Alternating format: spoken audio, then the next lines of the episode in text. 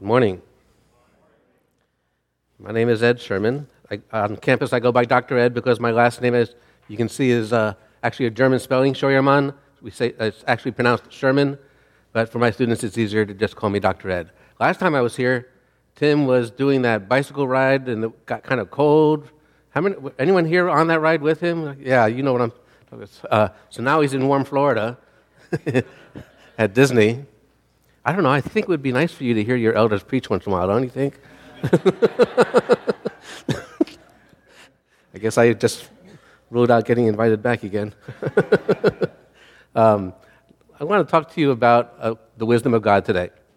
I've been putting together a series of messages on God's attributes, uh, actually, putting together a book on living out God's attributes in a cross cultural situation since we spent 23 of our years overseas in uh, China, Hong Kong, and Thailand. And um, now I'm finishing up my fifth year at LBC. I'm the coordinator for the intercultural studies major, which basically means I'm the missions guy. And some of you may recall a number of years ago, Carol and I were here for the um, uh, Vacation Bible School where we did a series on, on missions. But now I'm, I'm focused, God's been focusing for about three or four, hmm, maybe even more years, on just focusing on who He is. Even in the songs that Jan and her team uh, led us in worship, you can see some of his attributes, especially today, his attribute of holiness. You know, if you were to think about his attributes and who he is, and whenever we talk about an attribute of a person, God or otherwise, we always have that two sided coin of this is who he is. How do I know that? Because I see what he does. I mean, for example, if I were to call someone generous, well, how do I know that person's generous? But I see that person giving to others. So when I see, say God is loving, we know God is loving because he loved us so much that he gave his only begotten Son. So today we're going to talk about wisdom, and I'm going to just start by reading from Proverbs 3. And just to sort of lay a groundwork here, um, Proverbs is the book of wisdom. By the way, how many of you have a diploma of some kind? Any, any diploma? Of, okay. This is the week of graduation here. We've finished our uh, coursework on Friday. This coming week, the students are taking their final now, I don't give exams. My students know that I give opportunities. opportunities to demonstrate what they've learned. Um, and they say, well, if it smells like a duck, it, it, it's, it's, it's an exam, Dr. Ed. um, but I give opportunities, and uh, I have one uh, tomorrow afternoon. And then on Friday is commencement or graduation. And this, uh, for our, our president, he calls this our, our, the faculty and staff, this is our payday. We get to see the students walk across the stage and after completing their, um, all their coursework. And we see that diploma and we think, that person's really smart. But the question is, are they wise? And you know there's a difference between being smart and being wise. And um, I would be very unwise if I didn't also mention that my wife, Carol, who's right here, graduates this Friday with her master's in counseling. And so we're excited for that. I fulfilled my daily embarrassment obligation. so, Proverbs 3, beginning in verse 1 and going through verse 20. My son, do not forget my teaching, but keep my commands at your heart, for they will prolong your life many years and bring you prosperity. Let love and faithfulness never leave you.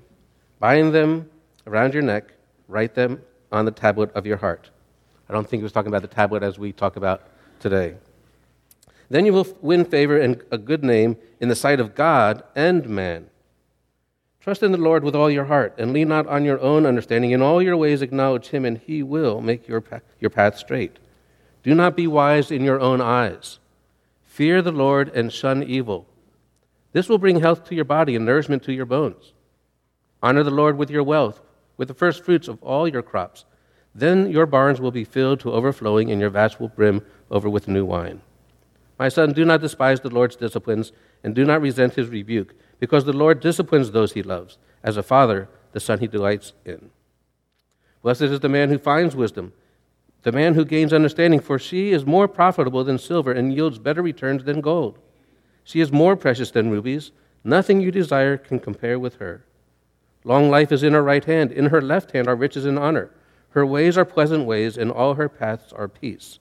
She is a tree of life to those who embrace her. Those who lay hold of her will be blessed. By wisdom, the Lord laid the earth's foundations. By understanding, he set the heavens in place. By his knowledge, the deeps were divided, and the clouds let deep to do. This is a pretty amazing statement of what God's wisdom does, how he lives out his wisdom. And then for us, I mean, this is a fantastic passage about the benefits of being wise. But I want to back up a little bit here and talk about um, attributes of God in, in general. Why should we even study these attributes? So, just giving a little bit of groundwork here. And um, we have perpetuated this Martha Mary dichotomy very much in our evangelical Christian world. We want, how many of you have heard it said, we don't want to be doers, we want to be beers? Have you heard that before? Oh, Martha, Martha. Mary has chosen the better way by sitting at the Master's feet and being at his feet. You're doing, doing, doing. And to be honest, our culture is very heavy on performance. We have actually, and this is a separate sermon, but we have moved from having a grace filled salvation, a grace based salvation, to a works based sanctification, where we feel it's necessary for us to do in order for God to be pleased with us. That's not how we can. And when Paul writes to the Galatians, you foolish Galatians, why would you, having come to Christ by faith in grace alone, now return to living by works as if that's what's going to keep you in God's favor? And so we get this mentality that do, do, do, that's good. But no, no, no. Even better is being. And I would, I would contend to you that even more important that the, before the doing comes the being, but before the being comes the knowing. Knowing who God is helps us to be who we are in Christ, which in turn helps us to do what will honor Him. And today we're going to focus on knowing His wisdom so that we can be wise and do wise things. But the same thing could be said for almost all of His attributes. But there's, there's two different kinds of attributes that we talk about um, those that we can actually be and those that we can actually do. But here in Psalm 46:10, you see a great verse about be still and know that I am God. Now, most of you know that part of the verse. Did you know that the second part is actually has a missional emphasis? I will be exalted among the nations. I will be exalted in all the earth. So the implication is that the more I know God, the more I become like Christ, the more I will make him known to the world. We are never blessed just to be blessed. We are blessed to be a blessing to others. We never know something new about God for the sake of knowing something about God. We, are, we learn about Him so that we can make Him known to others. It never stops right here. This is never the end result. And so when we talk about uh, what is the, how many of you have seen the Westminster Catechism? What is the chief end of man? A little bit louder. The chief end of man is to glorify God and enjoy Him forever. Okay, the very first part of the Westminster Catechism. Your chief purpose, your most important thing to do in all this world is to glorify God, to bring glory to Him. When we sing about His attributes, we are bringing glory to Him, shining the light on who He is, and enjoy Him forever. We don't do that very well in this part of the country, do we? We don't have that mentality that I have to work for God, and we almost get this mentality of managing my sin so that God will be pleased with me. When He's, you know, some people have this view that God's up there looking down on us. Are you having fun down there? Well, cut it out. And this sour, works based, God wants us to enjoy Him. And we need, we need to grow in, in, that mentality of learning how to enjoy Him. And one of the ways to do that is to look at His attributes and learn more about, about who He is. This is a list of several of God's attributes. This is actually taken from Tozer's book, The Knowledge of the Holy, or, uh, his, uh, or God's attributes. And so there are many different ways to classify God's attributes. This is just one of many. It's the one that I uh, find most helpful and, and beneficial. But when we talk about this, we need to realize two different things. First of all, God is not the sum of all of his attributes. We don't look at this one, in this case, wisdom, and then we, like blocks, I have a granddaughter, Jana, who likes to build things with blocks, and we don't take God's attributes and build them on one another and keep them distinct.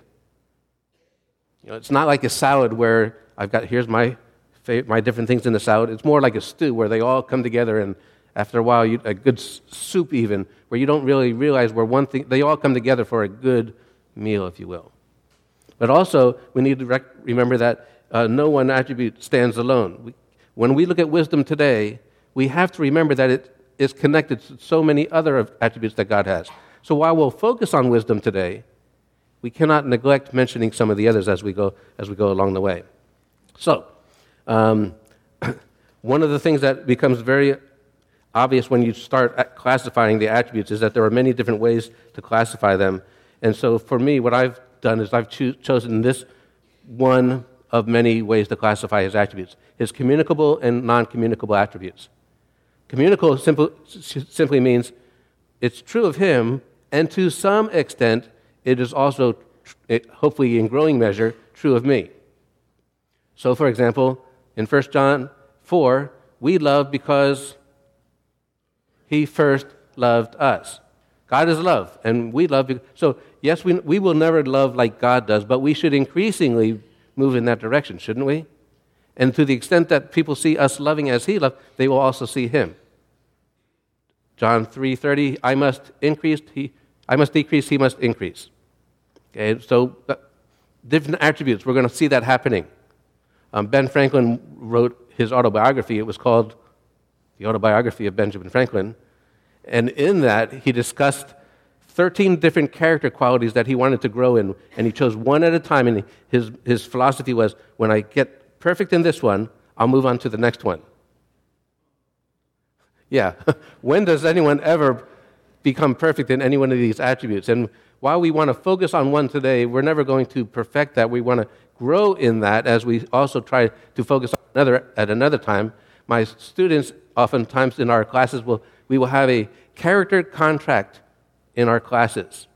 Any class in the church and ministry leadership department that you take, you have a character that you focus on for that semester.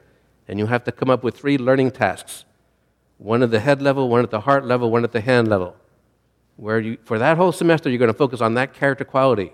So at the end of the semester, hopefully you've grown somewhat. You know, we ask them to score themselves from 1 to 10 at the beginning of the semester and the end of the semester. Now, there are a few times when people actually go down because they realize after studying it that they were worse than they thought they were. But generally speaking, we're looking for someone to grow in that character quality with an accountability partner.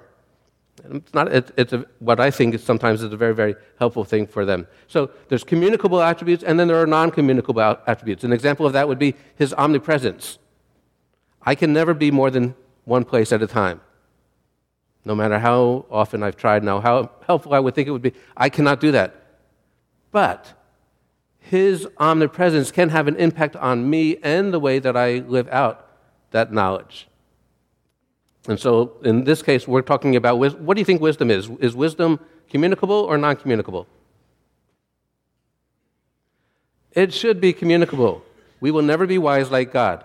But as we learn more about His wisdom, it should help us to become more wise in the decisions that we make and what we do. So, for each of these attributes, we should be able to answer these, two questions, these three questions What does it mean? How does it impact me? And then, how do I live it out, both internally and externally? Look at this quote by Tozer here. It says, All of our problems and their solutions are theological. Some knowledge of what kind of God it is that operates the universe is indispensable to a sound philosophy of life and a sane outlook on the world scene. Okay, that first sentence, all of our problems basically are theological. Now, I want to be careful that I just don't throw Bible verses at everything that comes to my life. But I need to see things from God's point of view. So as we start to talk about God's wisdom, one of the things we need to start with right away is to recognize my wisdom and God's wisdom are not the same. In fact, we go all the way back to Genesis chapter 3, and we see the first time that man walked away from God's wisdom and said that my wisdom is better than his. And I want to show you a short video clip now. For, this is going to date it for some of you. Some of you will remember when Bill Cosby used to do that um, kids say the darndest things or something like that. And then even fewer of you will remember that Art Linkletter did it long before Bill Cosby did. And this is a clip of Art Linkletter. This is probably from early from the 60s or so, talking to some children. And as they get into discussion about Adam and Eve and what happened at the tree, listen to what they say.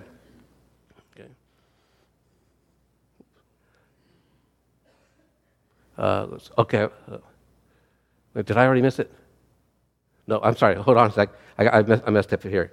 Um, yeah, okay, okay. So let me go past here. Here we go.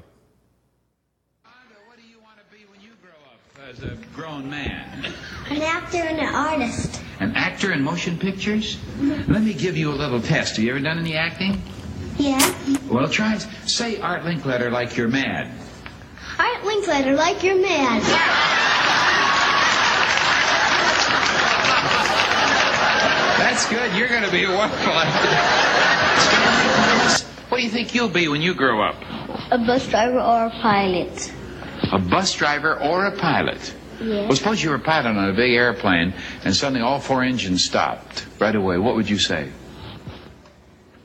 Our father would charge everybody. Who's the most important man in the world today, in your opinion? George Washington. George Washington. That's right. He's married, isn't he? Yes, sir. You know who his wife is? Miss America. That's.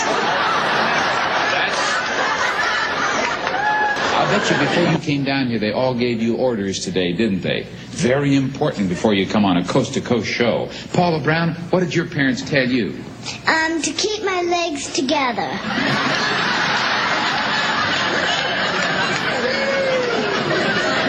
Adam and Eve. How does that story go?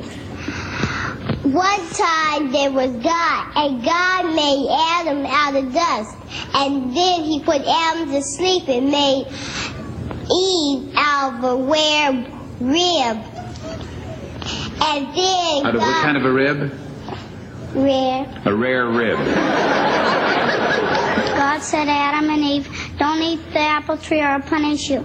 And then the devil came along and hip, kind of hypnotized them. And then God went to see someone. And then they got real sick. And then they, and then they hid, then they hid from God. And they threw up. Who took the first bite? Adam. Then Eve, then Eve, then Eve, um, Boy, I bet God was mad. yeah, then God sent them to hell and they transferred onto, um, Los Angeles.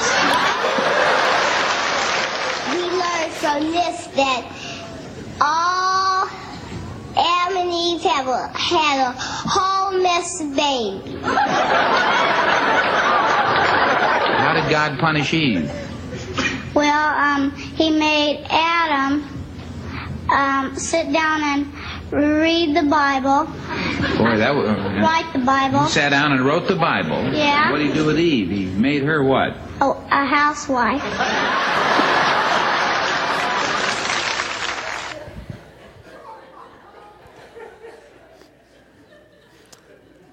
Next week is Mother's Day, right? so some of some of the lessons that we uh, learn about uh, Gen- from Genesis three about God's wisdom and man's wisdom. First of all, is that man's limited perspective, and it is limited, but man's limited perspective uh, led to the rejection of God's wisdom. Okay, think about the conversation that happened there. Did God really say? Okay. First of all, did you understand what he? And then, but that's not. I mean, we're smarter than him because we're wiser. If he really meant that, then goes. Wait a minute. Why would he not want you to have the knowledge of good from evil? And at that point, when they first took that bite, they made a decision that their wisdom was better than God's wisdom. They ceased to trust in God's wisdom in what He had, had said. And then also, um, there's a difference between knowing good and evil versus knowing good from evil. And uh, sometimes we know, but we don't really know. And we think we know what we know, but we don't really know what we think we know. And we have to has, have God really speak into our hearts, into our minds, to make sure that we understand what it is that we need to know. First, so here's another quote from Tozer The God who sits on high, who made the heaven and the earth, has got to be wise, or else you and I cannot be sure of anything. It's, we lean on his wisdom. We depend on it. In the same way that you, mothers, as we get ready to celebrate Mother's Day, your children lean on your, your wisdom, even more than they realize. And when it comes to parenting, we have wisdom that our children don't yet have. You've heard it said how you know, early on they think that you are God and you know everything, and then after, by the time they become teenagers, you don't know anything. And then later on, you get wise again. I don't understand how that works. It's the same person, same parent, uh, but the perspective changed, doesn't it? And so the question is what is wisdom? Wisdom is the skill to achieve the most perfect ends by the most perfect means. Okay, we've, you've heard it said that the end justifies the means. The implication is that the end may be perfect, but the means may not be. Well, with God, they are always perfect. The perfect end done by the perfect means.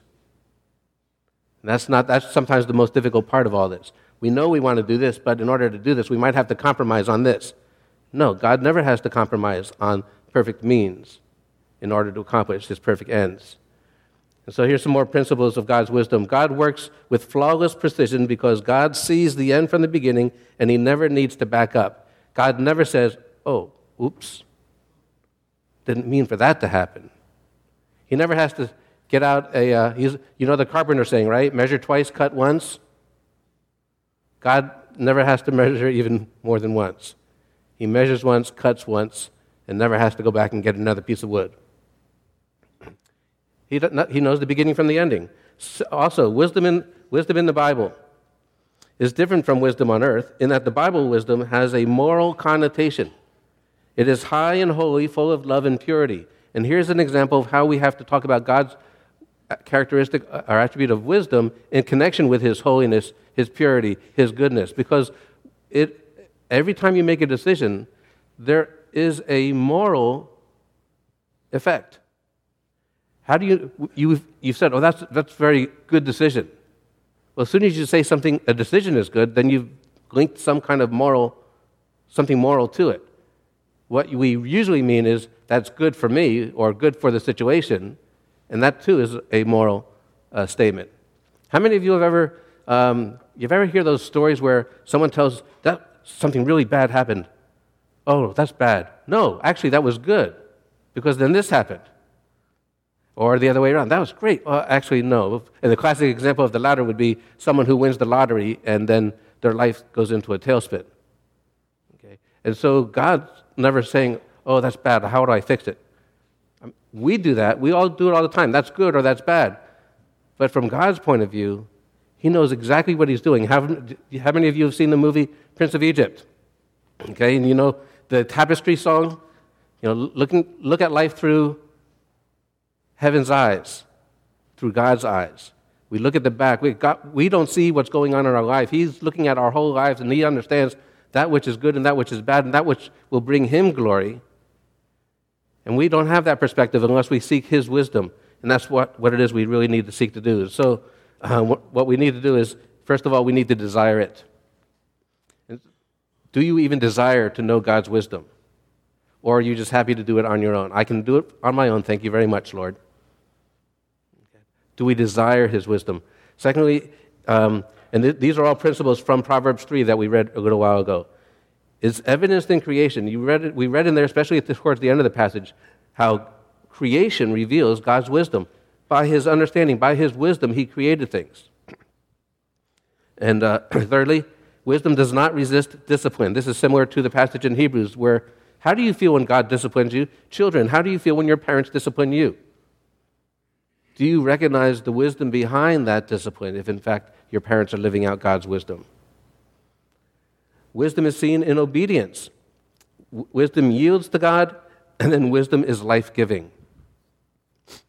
There's a moral connotation there again, and it is life giving not only to yourself. You see all, the, see all the blessings in that passage in Proverbs 3.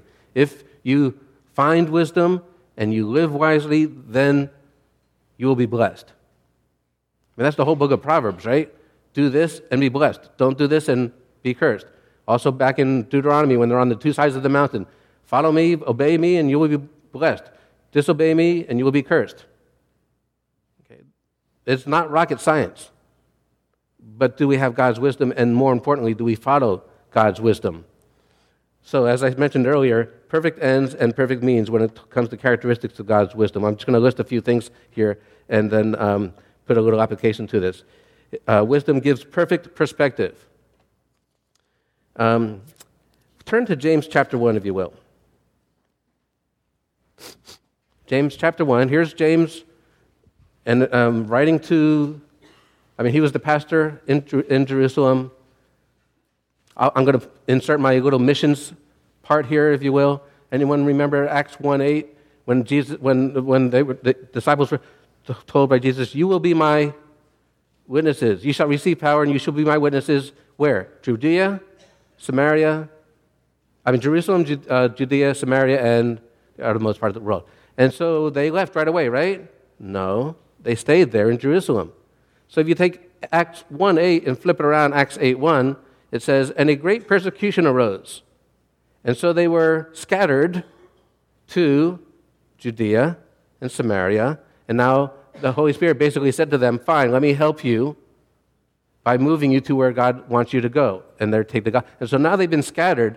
And here's their pastor, James, writing to them. And the, I'm going to read just the first uh, six verses here, or eight verses. Says, James, the servant of God and the Lord Jesus Christ, to the 12 tribes scattered among the nations, greetings. Consider it pure joy, my brothers, whenever you face trials of many kinds, because you know that the testing of your faith develops perseverance. Perseverance must finish its work so that you may be mature and complete, not lacking anything. Look at verse 5. If any of you lacks wisdom, he should ask God, who gives generously to, without, uh, to all, without finding fault, and it will be given to him. But when he asks, he must believe and not doubt, because he who doubts is like a wave of the sea being blown and tossed by the wind. That man should not think he will receive anything from the Lord. He is a double minded man, unstable in all he does. And so you look at verse 5 and you think, wait, how did he go from talking about being joyful in trials and tribula- trials and asking for wisdom? This is a, one of the key points I want you to, if you take nothing else, this is probably one of the, at least for me, let me say, most impactful statements, is when I see God's wisdom in my trials, I am seeing them from his, perspective. his perspective. So when something terrible happens, how many times do we say, Why, God? Why did this happen? And you know, that's the exact question we should be asking. God, help me to see your perspective in this difficulty. What are you doing here that I don't yet see? Okay. For me, um, Tozer uh, had a very famous quote that was quoted to me once. It was God never uses a man greatly until he breaks him deeply. And it was 15 years ago now that our would have been fifth daughter, our fifth daughter was born prematurely in Chiang Mai, Thailand, and died and um, lived just a couple of minutes, didn't have the lung capacity to survive.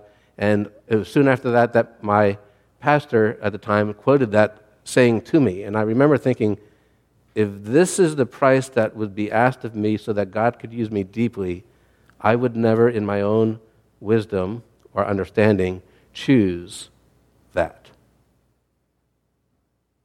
In the deepest, darkest time of my life when my daughter died, I wasn't thinking, God, I sure hope that you do this so that you can use me for your purposes later on. No. At that point, to be honest, what I drew upon most of all was his goodness. God, you are good. All the time, you are good, and he is good all the time. I had to stand firm on that one. But as we start to look at his perspective and we start to ask in these difficult times in our lives, God, help me to see this from your perspective. What I'm really asking is for his wisdom, for his mind in this. Some of you are going through some deep times right now. Ask that question God, what are you doing? What do you want to do in me and through me? What's going on? Help me to see this from your perspective so that when we, we don't get to that, oh, that's bad, and he's actually saying, no, that's good. Let me show you soon how it will be good. Some of you are on the other side thinking, I am so enjoying a blessed life right now.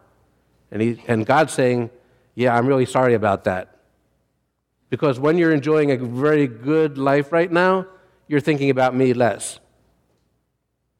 And so I'm going to bring something into your life that will have you come back to me a little bit, perhaps. So, as James, we want to see what is God, God, help me to have wisdom about what you're doing in this situation. Help me to have your perspective, God's perfect perspective. Next is it's beyond our understanding. Isaiah 55, verses 8 and 9, or at the end of Romans chapter 11. You know, for your ways are not my ways. Your ways are so beyond my understanding, there's no way that I can understand him. And that's okay. But I can draw from his wisdom because it's not limited as my understanding is. Next one. Um, it is, wisdom is given by God. Think of Solomon. Because you did not ask for riches, because you did not ask for this and this, because you only asked for wisdom on how to rule these people, I'm going to give you that wisdom, but I'm also going to give you those other things. And God was so impressed with Solomon asking for wisdom. And it was given, and then also you, you look, find other verses uh, in Proverbs and others where God gives us wisdom. Here's James again in chapter 1 ask for wisdom, and he will give it to you. Not only will he give it to you, he'll give it to you liberally. I'm waiting for you to ask, and I'm going to throw not just what, as much as you need, I'm going to give you so much more wisdom. I just need you to come and ask me for wisdom. Some of you have a prayer room or a prayer, prayer closet or somewhere that you go to that you like to pray. I have a prayer swing um, our, in our backyard. I've had a prayer swing our 12 years in Thailand and now uh, the two different places that we've lived here. In fact, yesterday, just yesterday, I got a new prayer swing. My wife gave me a prayer swing for, well, it was one of those, you know how it is because of finances, it's a Christmas, birthday, whatever else happens this year kind of gift. Okay. So picked it up yesterday, and it's so nice to have. But my prayer swing is very precious to me because I get on there and I can look at our house. I can look, we actually live right next to campus, LBC, and I can look at campus and pray over campus and my students and our family. And one of the things I need to remember and remind myself often is that when I pray, before I start praying to God about people, I need to stop and listen to God talk to me about them. And I need to receive from God more than inform him what, of, what I think he needs to know. And I just need to sit and be, be still and know that I am God. Be still and know.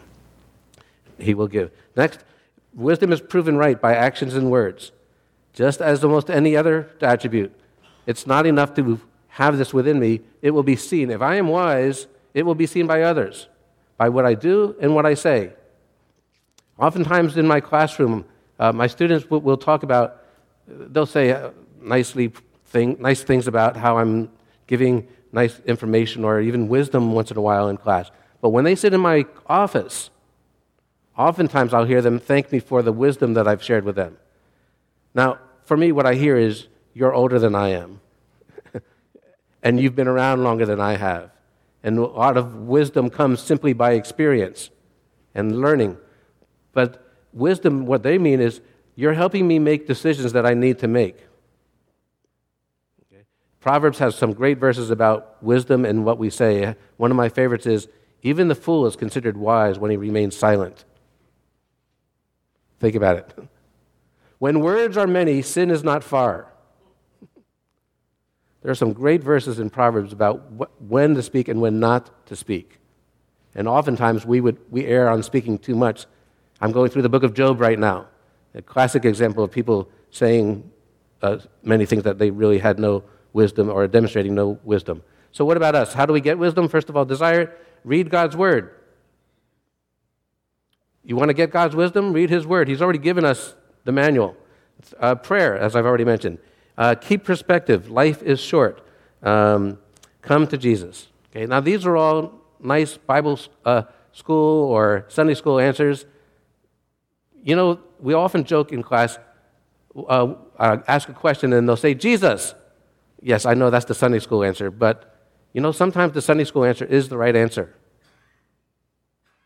And there's something profound about saying, Come to Jesus the question for you is what does that look like for you?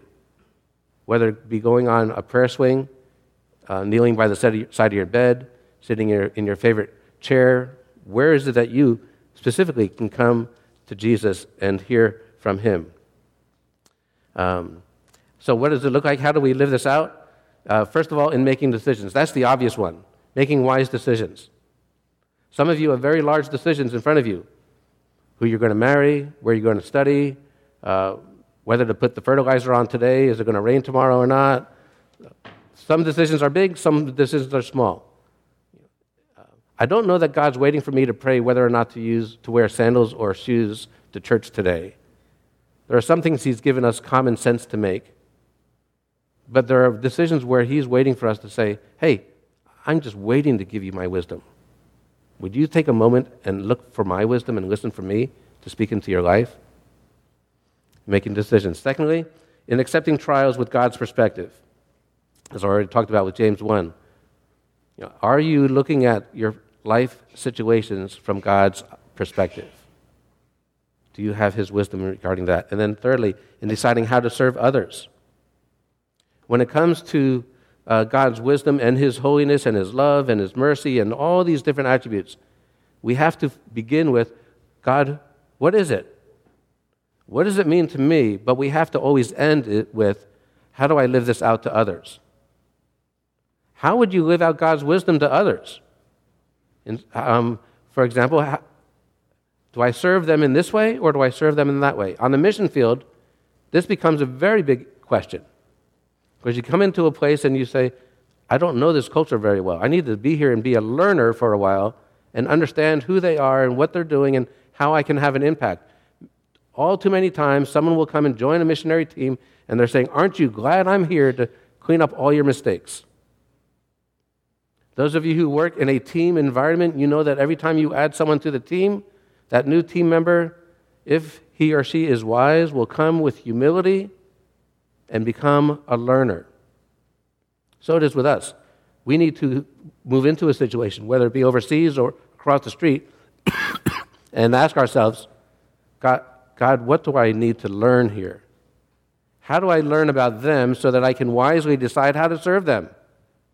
Great example in, um, in a book called, uh, in uh, Duane Elmer's book, Cross Cultural Servanthood. It starts out with the story of the monkey and the fish. This monkey's in the tree, and the island that they're on is flooding, and he sees this river flowing, getting higher and higher, and he sees this fish swimming upstream, trying, and it, the monkey thinks to itself, that poor fish, it's struggling so much, I'm going to help it. And he reaches down and picks up the fish and puts it on dry land, and he sees the fish flopping around. He says, oh, look how happy that fish is. And after a while, he relaxes. Oh, look how relaxed he is now. And the monkey had served the fish in the monkey's wisdom without understanding the fish's true need. How many times have we unwisely served others at their expense? Because we haven't taken the time to think, what is that person's true need? And who knows that person's true need better than God? God, help me to see this person or these people as you see them. Help me to see me as you see me and what you've given me to serve so that I can wisely decide how to serve. Maybe even your own family, your parents, your siblings, your uh, older or younger relatives. What are their needs right now, Lord, and what can I do and what can I not do? Help me to recognize my limitations so that I'm not just trying to do something. Sometimes we try to serve because we know we have to do something and we feel that doing something is better than doing nothing. And sometimes doing nothing could be the best thing to do for that person. One more quote from Tozer here. Let me get it all on there. Uh, with the goodness of God, with the goodness of God to desire our highest welfare. Okay, first of all, do you believe that? Does God desire your highest welfare? Yes, He does. The wisdom of God to plan it if He helps me to plan things, then I know it's from Him. And the power of God to achieve it, what do we lack? Surely we are the most favored of all creatures. Drawing upon different attributes of God, His omniscience, He knows all things. When we look at our limit, with our limited perspective, we draw upon His knowledge, His omnipresence, His goodness, His wisdom, His love, his, you can fill in the blank with so many of the other attributes depending on the situation. What do I lack? What is the chief end of man? The chief end of man is to glorify God and enjoy Him forever. How enjoyable it is to serve Him by serving others in a God directed, God empowering, God honoring way. I, uh, some of you are familiar with the five love languages, right? You've heard of that before, some of you? Uh, my, my love language, number one, um, when I take the assessment, is words of affirmation. But the danger with that is that I will sometimes do things in order to get words of affirmation. And that's a very dangerous place to be. If I will do something in order to get, then my re- the only thing I should be seeking to get is God's glory, and not, not for me, but when I do something, it's so that God will get glory, so that God will be honored, so that people will be pointed to God. In the, uh, some of you have possibly seen that video or the, uh, the skit guys, they make several vi- different videos. One of them is called Chisel, The Chisel. And, and the, one guy says, When you look in the mirror, who do you see? Well, I see me. You see, that's the problem. We want people to see Jesus, not you. And as we exercise God's wisdom and as we serve others in a God honoring way, they will see the God who gives us that wisdom, who, the God who gives us that love, the God who gives us what we need to serve others. May God give you wisdom. And may the first bit of wisdom be I need God's wisdom. I do not know everything that I need to know. And wisdom is lived out in actions and in, in, in words. Father, I pray that today you would help us in increasing measure recognize our limits, also recognize what you have given us. You have blessed us in so many different ways, and we thank you for that. I pray that you would help us to um, see our circumstances with your perspective, your wisdom. That which is good will sometimes take us away from you. Help us to see that and draw near to you. Those things which are difficult, you are sometimes using to draw us close to you. Help us to see your perspective. Even more so, Lord, help us to see the opportunities in front of us to love the people, to serve the people that you bring into our lives here and abroad. Help us to live out the wisdom that you give us as we seek it on a daily basis. In Jesus' name.